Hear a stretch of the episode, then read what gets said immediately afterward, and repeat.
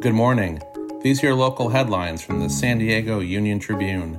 I'm David Clary, and today is Friday, January 7th.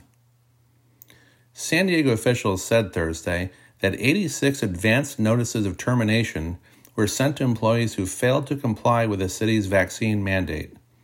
The Public Utilities Department was hit hardest, accounting for 19 of the notices, followed by the Police Department, which had 15.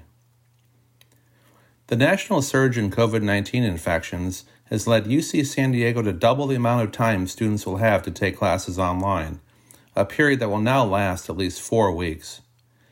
The university made the temporary shift to online this week and will stay in that format until January 31st, when in person teaching will resume. A group of gun owners has filed a civil rights lawsuit in San Diego federal court challenging a recently passed California law that allows their personal information to be shared with university gun violence researchers.